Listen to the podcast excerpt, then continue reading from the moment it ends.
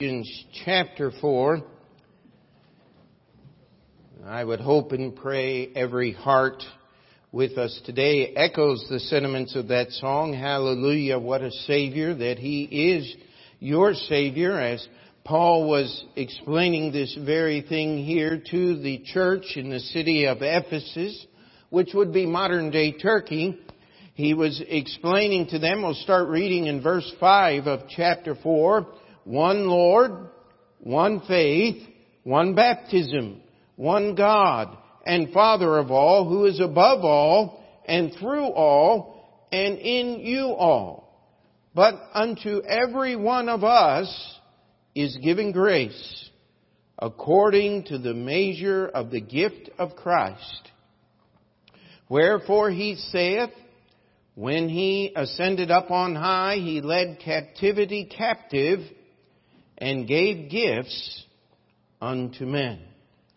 Now it's that phrase that he led captivity captive that has arrested uh, my attention and I would like to spend some time. I have uh, labored some where, uh, and checking, trying to see if anyone would uh, spend some time in commentaries and things on this phrase about leading captivity captive. And, uh, and um, very much couldn't find anything. People would say, well, it's just two forms of the same word and, and it talks about victory and, and, and these things. In fact, some have even tried to liken this to the uh, parade of prisoners that was often had when uh, in the days of Rome and before them they would uh, uh, when the conquering Caesar would come back, behind him would be a train of, of prisoners that were taken in captive, and he would put them on display. And, and they tried to say that that was an illustration of this verse. And I, I would I would suggest today, and hope by the end of the time you would agree with me that that is actually the antithesis or the exact opposite of what this verse is talking about. You see, we start in verse 7. It says, But unto every one of us is given grace according to the measure of the gift of Christ. Paul, when he was writing Titus, put it this way, The grace of God that bringeth salvation hath appeared unto all men. The fact that there is not a human being on this earth that is exempt from the grace of God ought to be comfort to us. And yet, in history, we know many people that have suffered many things. I want to be a student of history. Much of our Bible is a simple history. They are real stories of real people who really lived. Um, sometimes when I'm with other pastors, uh, they'll say, "Well, what book are you reading?" I'll say, "Well, you you don't uh, you don't want to know. Uh, it's uh, I, I don't believe in reading the next new book talking about some great thing that was discovered." I I read one of those one time. Actually, I got a phone call, uh, and uh, this it was a man and he was wanting our church to support him in missionary endeavors. And he said, I've made an amazing discovery. God wants to train national people who live in their country to reach their people. And I was just in silence. And I said, you, you, you just made that discovery. Oh, yes. And my first thought is, who in the world have you been with? What Bible have you been reading that that would be a discovery to you? Because that's the essence of the scriptures. That is old as the book of Acts. That is not a new thing, and if it's a new thing to you, you've been doing a lot of things that aren't just right. See, there's nothing new in this Bible, amen? Our faith is simple faith. in the Lord Jesus Christ. And when people want to use the suffering of this world to challenge the grace of God, I have a few stories for them. Open the book of Joshua and read the story of Rahab the harlot from Jericho. How that she was rescued from the city when everyone else was destroyed and actually incorporated into Israel and, and her grandson was the father of King David. Rahab the harlot. It's an amazing story of God's grace. Now that says each of us have received grace, but unto every one of us, I'm sorry, is given grace. Now here's how that grace is given. According to the measure of the gift of Christ.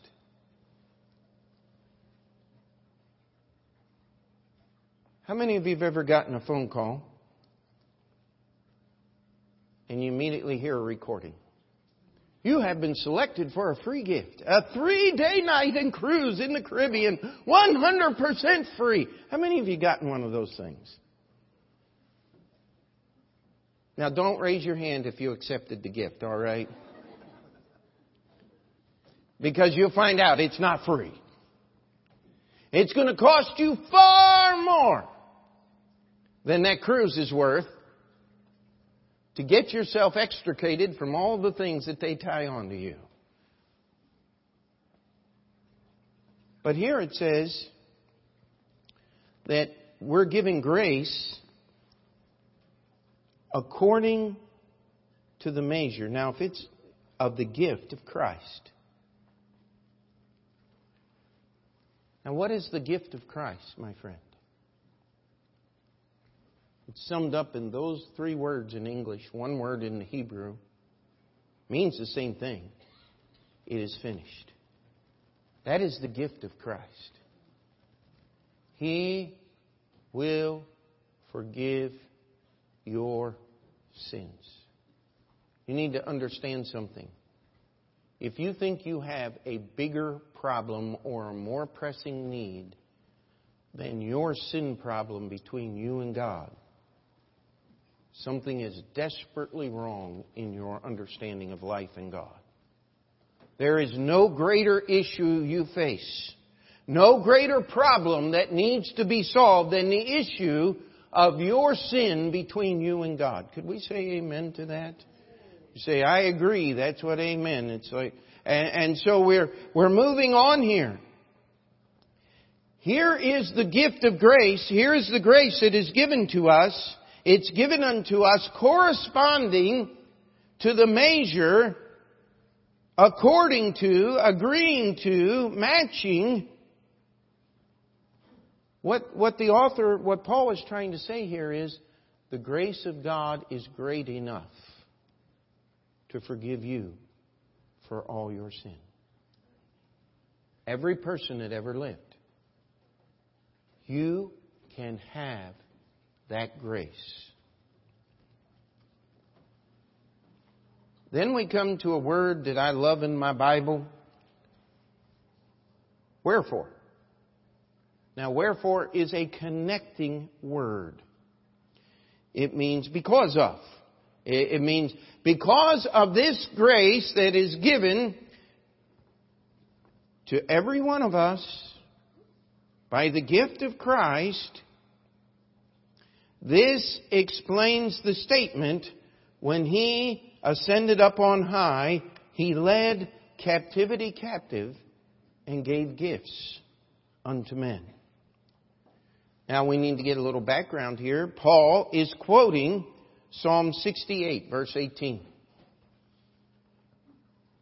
Wherefore he ascended on high, led captivity captive, and gave gifts unto men. That's uh, Psalm 68. Now that's a psalm of David. It's actually one of David's greatest psalms, just simply praising and giving glory to God. The inscription at the beginning of the psalm says that it was written when David was able to bring the Ark of the Covenant back to the city of Jerusalem. Now you remember, David did not build the temple, Solomon did after David's death. But the ark had been captured by the Philistines. It, it had been brought back and for years it had sat in the house of one of the priests there. And David had tried to take it. Remember, he put it on a cart like the Philistines had, and one of the priests riding the cart, as the oxen stumbled, it jostled, and he reached over to touch the ark and was killed instantly. Now, I want to challenge you. Uzzah could not allow the ark to fall off the cart. He couldn't. It was made out of gold. It was hundreds of years old at this point in time. It was made out of solid gold. It would have been bent up and destroyed. It should have never been put on the ark in the first place. Then David read the Bible and realized that the ark should be carried on the shoulders of the priests. And so they consecrated the priest and they carried the ark and they took it and they brought it up and, set it in Jerusalem. And, David wrote this song. When he hath ascended on high, he led captivity captive and gave gifts unto men. Now, how many of you know where David was actually quoting another psalm from the book of Judges in chapter 5, the Psalm of Deborah. As Israel, uh, that, that section of Israel there um, was being oppressed by Jabin, king of Hazor, and God called a man named Barak to go, and Deborah was the prophetess. She was the leader at that point because there were no men really responsible to take the job. And so God spoke through, and Deborah uh, preached on this through on Mother's Day. She said, "I rose as a mother in Israel." She was not a dictator. She was not the Iron Lady like Margaret Thatcher. She understood that the troops needed to be led by a man, and she went to him and said, You're going to lead. And he said, I'm not going if you're not. What a sissy. But men are known for that. Guys, you wait till Father's Day. We'll talk about that. Amen. But Deborah, in her song, was talking about how that the host of Sisera had been destroyed, of Jabin. The Sisera was their captain. And it said that he led captivity captive. And so it just that phrase arrested me, and I uh, and I, I wanted us to think about it. It's an ancient phrase in in the history of Israel. And yes, its primary meaning is simply victory over the enemy, yes. But here, and in the Psalms, it's applied to the work of Jesus on the cross. That he ascended up on high. He led captivity captive. And so it might be interesting for us to go through some of these passages. And let's just go to Matthew chapter 27 for a minute. I want to read an interesting verse. And, and I'll tell you what, uh, don't read commentaries on this passage, please. They are all, all so messed up. You just got to let the Bible speak for itself. Matthew chapter 27.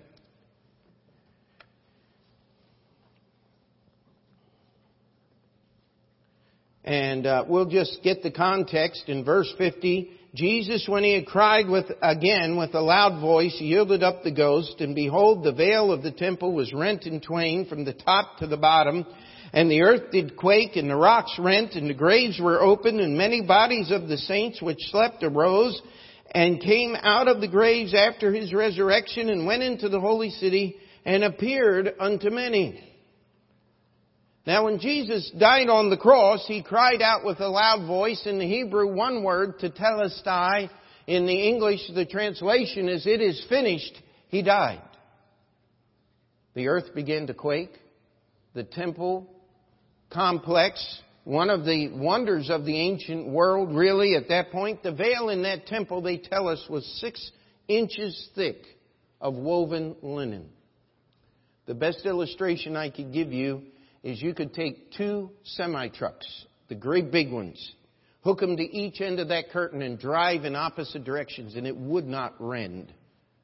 Linen is one of the strongest materials we have. Six inches of woven linen.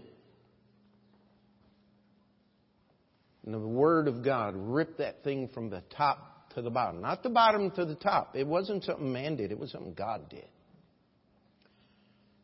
And when that veil was rent, you know what the priest and everyone that went into the temple saw? An empty marble slab with bloodstains on it. The ark was gone.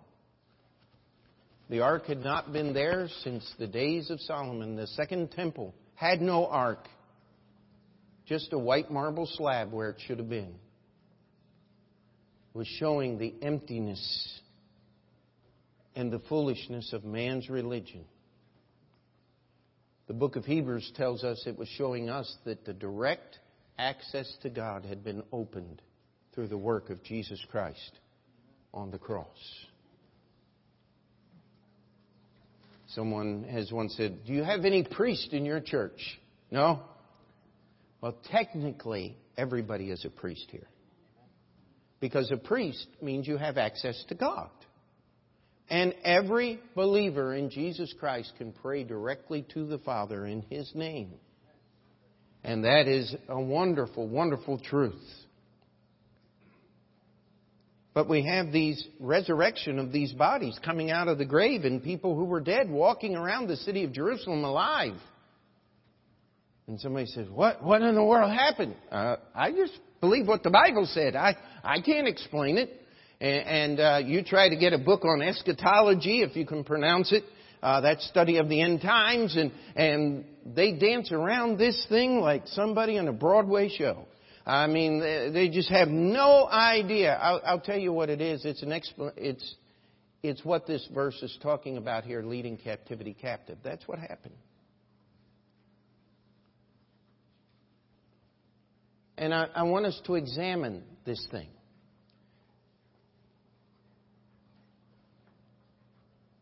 The word captivity. Let me read you the textbook de- definition here. The condition of being a captive the state of being held prisoner by an enemy or conqueror. Sometimes, specifically, that of the Jews at Babylon. Now, if you want to know where I got my de- def- definition, it's out of the Oxford English Dictionary. This is not a, uh, a Bible dictionary. This is the lexicon of the English language, 22, 20 volumes.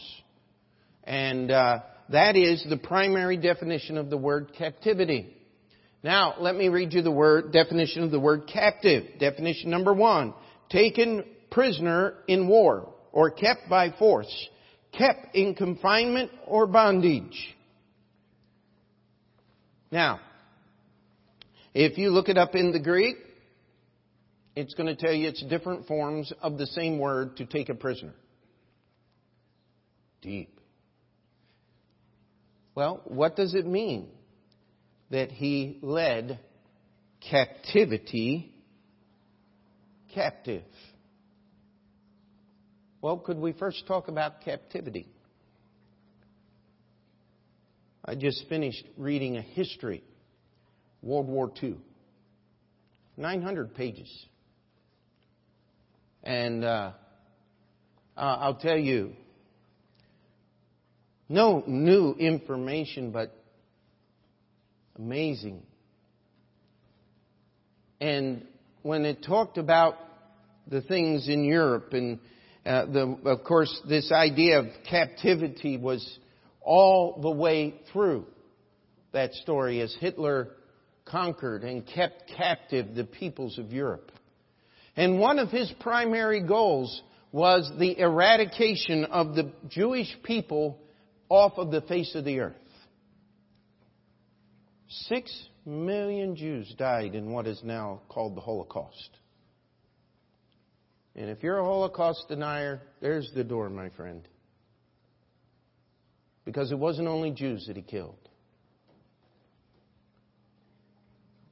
The number of Russian people that were murdered by the Nazis going through will never be calculated. When you get into the Balkans, in Romania and Yugoslavia, uh, in the mountains of Greece, but let me tell you who suffered the worst was the Polish people. Because they were murdered by the Nazis on the way in and on the Russians on the way out. The history of the Polish people during those few years is, is the most tragic chapter in human history I know of. It, it was incredible. But here's the one thing that just kept coming over and over again. Why couldn't they do anything about it?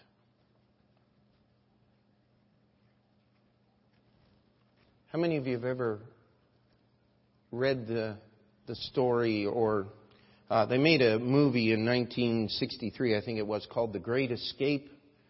Uh, it's a famous movie. It's about 77 prisoners of war, mostly British airmen.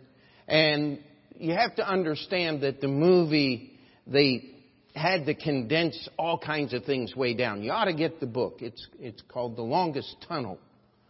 And, and read the story of, of how those men suffered in trying to escape. 77 men went through that tunnel that night. Does anybody remember how many of them actually found freedom? Three. 50 were murdered by the Gestapo in reprisal for having escaped. They were still chasing those guys all over Europe. They escaped the 1st of April. They were still chasing them. They were still trying to apprehend them and murder these men. It was direct orders from Hitler himself that he wanted at least 50 of them killed when our troops came ashore in D Day in June. They were still chasing these guys. They were still trying to round them up. They were still tying down the enemy behind the lines when the attack came across the channel. But I want to challenge you. Only three finding freedom out of 77. That's not very good odds, is it? How many people survived from the Jewish ghetto in Warsaw? Almost none. Were there uprisings? Oh, yeah. In the annals of bravery, there's just a few Jewish people with a couple of pistols held off the entire German army for over a month. It's an amazing story. But in the end, they were all killed. Every last one. Because they were captives. You see, the problem is we don't understand being captive. If someone came and took you down the street, put you in a prison cell, what would be your first statement? I want my lawyer! Give me my rights! This is America! You can't do that to me! And you know what? You'd be right. As long as you hadn't committed some felonious act you, you would be right in saying that. They, you cannot be incarcerated here for no reason. This is one of the only places on the face of the earth that you don't need to be afraid of the police officers. Can we thank God for that? They actually are there to help you. Now, if the IRS calls up, don't believe it for a second. But uh, that's another subject. Listen. The idea of being a captive, why all of these terrible things happened to those peoples living in Europe is because they were held captive by the power of Nazi Germany. if you study anything about the Nazis, their philosophy comes from only one place. It's called hell. And it's servants of the devil himself.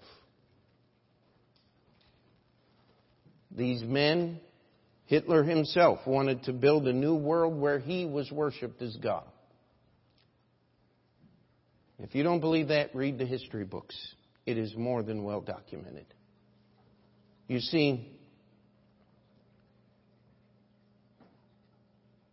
the one who holds us captive was the same one that inspired Hitler to all of his evil. You see, when you commit sin, you become the servant of sin. Uh, by the way, that word servant means slave, owned property. Why do people do the things they do?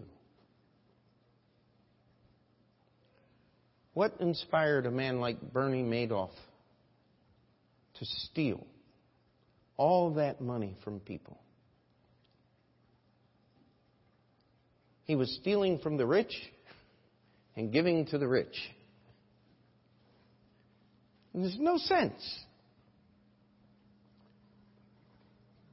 But people do wicked things because they think it gives them power. And here is the one undeniable truth that you just cannot get past. Innocent people always suffer because of the domination of the wicked. You, you just can't get past that. And you don't need to be in prison to be a captive. There are people who are held captive because of financial and economic reasons.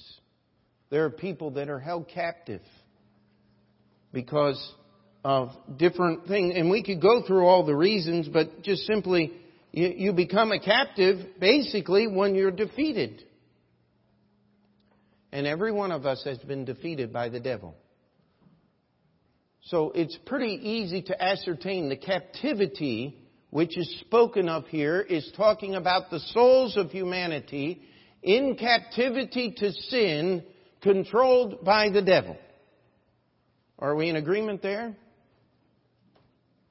And so this idea of leading captivity captive, you can't set yourself free from sin. You know, one of the things that I remember reading in the stories of these people who escaped from Nazi Germany, not a one of them did it without help. They had to have help of some kind. They had to be sheltered as they were traveling through uh, uh, occupied territory and being hunted by the Gestapo and different police forces. They, every person that escaped had to have help of some kind. There was no idea, only in the movies do the prisoners rise up and shoot down all the guards. I mean, it's just so stupid. I used to, as a child, a young teenager, I used to watch some of those TV shows, Hogan's Heroes and things, and laugh and laugh and laugh until I read the real histories. I can't stand to watch those shows anymore. Because what those people suffered is, is so real. You can't make fun of it. They were captives. They were being starved to death in many cases, slowly, painfully. You see, that's what captivity does to people. You know, some people will say, well, so and so is a captive of their own emotions. That's so very descriptive of many people. But could I challenge you that the devil is the master manipulator of emotion? And that this idea of captivity is because of sin. If we could take a serum that would destroy guilt and put it in a bottle, and then fill a syringe and inject it into the arms of people, we could empty the psychiatric wards of this country. But there is no such serum. Because the only way to be set free is to have someone do it for you. You see, that's one of the reasons why the armies fought inch for inch and foot for foot to regain control of those lands in Europe and Asia. Was because as they did that, they would come to a place and they would see the barbed wire and they'd realize that these were people being held captive here. In most instances, it would take months of careful medical help to bring people back to where they could even eat normal food again because of what had been done to them. Some people would never recover mentally from the things that they had seen and experienced. It was, was a terrible time. That's, that's the way captivity works under the tyrannical uh, desires of a madman. Could I challenge you? The devil is no less mad and his tyranny no less oppressive. But here it says that he led captivity captive. Now that's an interesting thought. We're going to take the, those that are captive under tyranny and now we're going to give them a new captivity. We're still going to hold them by force. That's what the word means. So how does that apply? Well, let's look at the context. Maybe the easiest way to illustrate this would be go back to the story of Deborah in the book of Judges. Why had God given Jabin, king of Hazor, ascendancy and ability to dominate and torture and put into captivity that whole center section of the nation of Israel during those years? Well, you read Deborah's song and that were new gods. Then was the sound of war in the camp. You see, the people of Israel, if you read the book of Judges, is a constant cycle of disobeying God and going out and sinning, and then God brings judgment upon them, captivity, they cannot free themselves. Then they turn and they look to God and God sends them a deliverer. And they'll have peace during the time of the judge. Why? Because their behavior has changed. Oftentimes, you see, well, let's just, sorry, let's just go forward here. When he hath ascended on high, that's pretty simple. John chapter 21, Acts chapter 1, Jesus ascended 40 days after his resurrection. Amen? It says that he led captivity. Now, what we're talking about, those that were held in captivity to sin. He led them captive. He held them by force. See, this is just another testimony to the saving grace of God. He has never, ever lost a soul. He holds us by the force of His grace.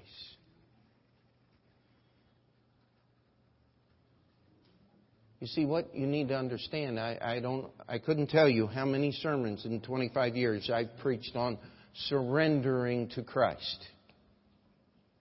Because that's how you get saved. Amen? You surrender your life. You surrender what, what you're going to do. You surrender your direction. You surrender how you think about things. You surrender your understanding of what is right and wrong. And you adopt God's understanding. That's how you get saved. Could we say amen to that? It's not just prayer, prayer, folks. It's not just turn over a new leaf. You cannot dig a tunnel and escape from the tyranny of sin because you take yourself wherever you go. You can't get past yourself till you come to an old rugged cross and an empty tomb.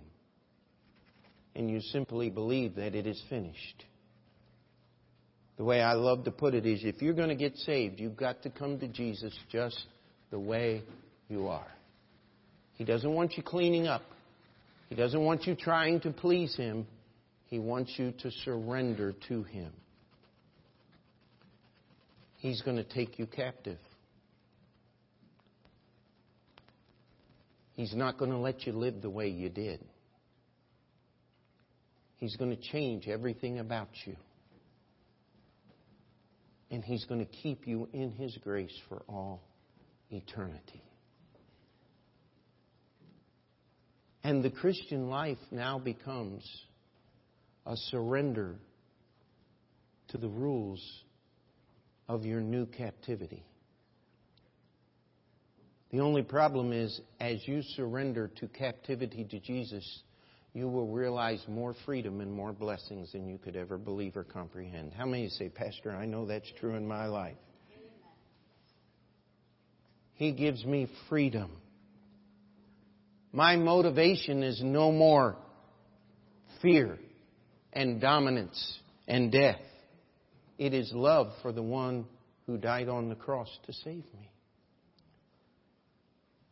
That's why it says, I beseech you therefore, brethren, by the mercies of God, that you present your body a living sacrifice, holy, acceptable unto Him, which is your reasonable service. Why is it reasonable? Because I'm held captive in the grace of Jesus Christ.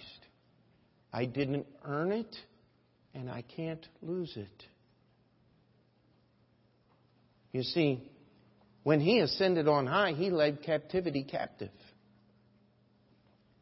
Read Luke chapter 16. We'll just very quickly, we don't have time to deal with the whole thing this morning, but uh, you have the story of the rich man and Lazarus. The rich man was in hell because he had refused God's grace. Lazarus the beggar was in paradise. Uh, he was leaning on Abraham's bosom, and someone coined the phrase to name that place Abraham's bosom because that's where they were, and, and that's what described it. And Abraham told him, there's a gulf fixed. You can't come here and we can't go there. That's not heaven. But when Jesus ascended on high, he went down to those souls that were captive until the work of the cross had been finished. And he took them to heaven. And they're never going to get out. But that's a good thing. Amen. That's where I want to be. I, I think I could enjoy that kind of captivity. How about you? It's a play on words so that you can understand that God, though He sent His Son to live in human flesh and to die in our place, is not going to give you freedom to do whatever you want. You can't work out a deal with God. You're not going to negotiate salvation with Him. If you're going to get saved, you're going to get saved God's way, not your way. And it'll be the best thing that's ever happened in your life. How many would say amen to that? And as we surrender he conforms us to the image of Jesus Christ. You know, the word Christian means like Christ. If Christians were all like Christ, would this world be a better place? Why isn't it? Because we haven't surrendered to the rules of our new captivity. We have secret agent Christians. You ever met one of those?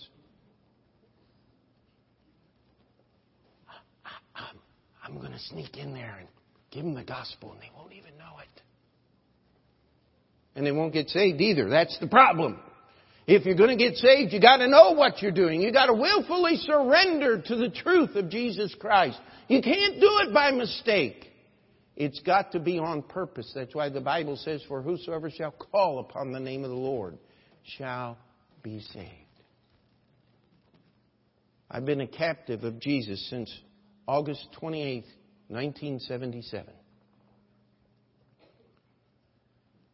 And I've enjoyed every moment of it except those in which I tried to rebel against the rules of my captivity. When I disobeyed my Savior. Every good thing in my life has been because of obedience to Jesus Christ. And we don't have enough time for me to tell you the good things in my life. There are just too many of them because God is so good.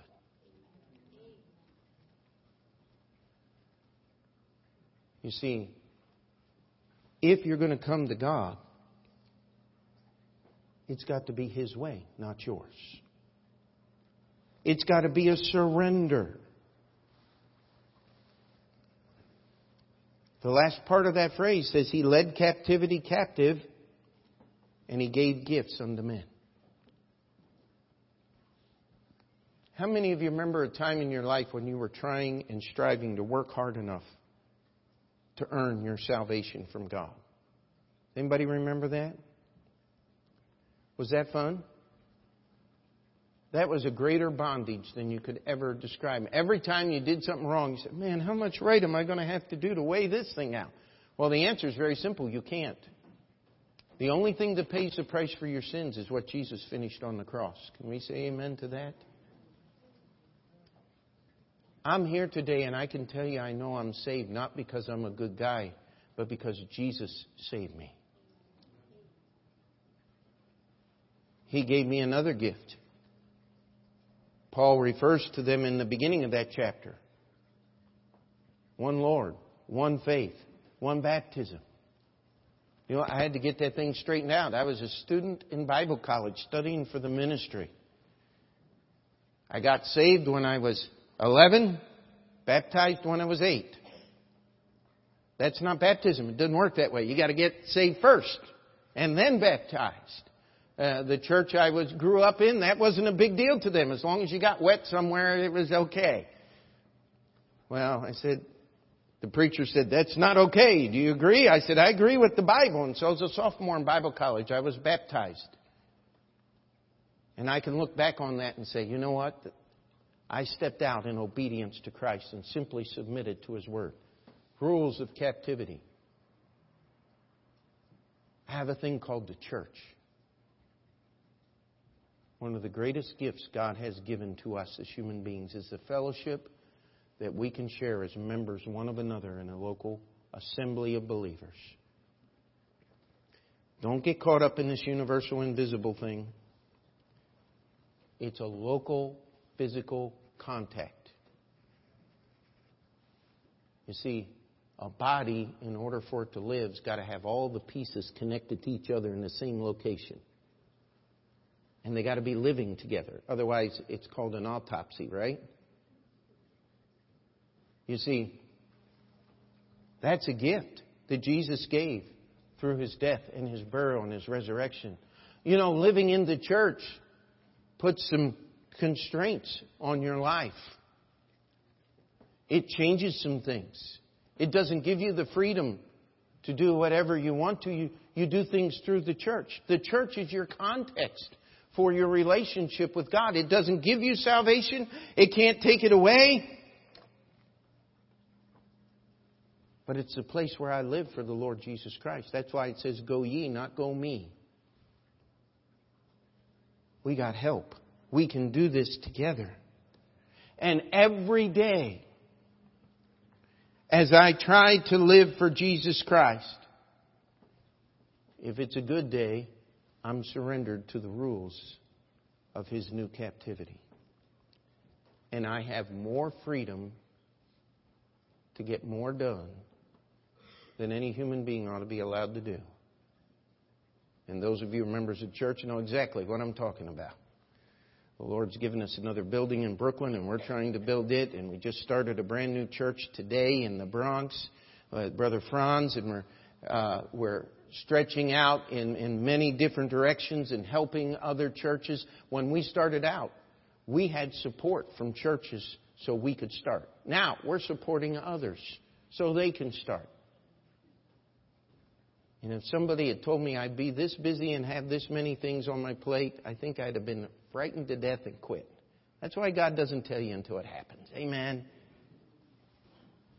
And it's surrendering to Him. Isn't that what a captive is? It's when you surrender your authority and power to someone else. or they forcibly take it. Now, Jesus will never take it from you. But once you give it to Him, He's never going to let you go. You say, well, what if I decide I don't want it? Well, if you decide you don't want it, you never got what Jesus has, number one. And number two, if your brain ever gets messed up, one of the great fears most of us have is if we think about Alzheimer's and what it does to people. I know that even if Alzheimer's takes this brain of mine and destroys it, I'm still held captive. That's what Paul said. He said, I apprehend that which I'm apprehended of. Jesus led captivity captive the day I surrendered to Him and got saved. And He's keeping me in His grace. And I have all those gifts. And we could talk about the gift of the Bible today. We could talk about the gift of being able to serve Jesus Christ. We could talk about all of those things. But I just want to challenge you as we finish on this Sunday morning.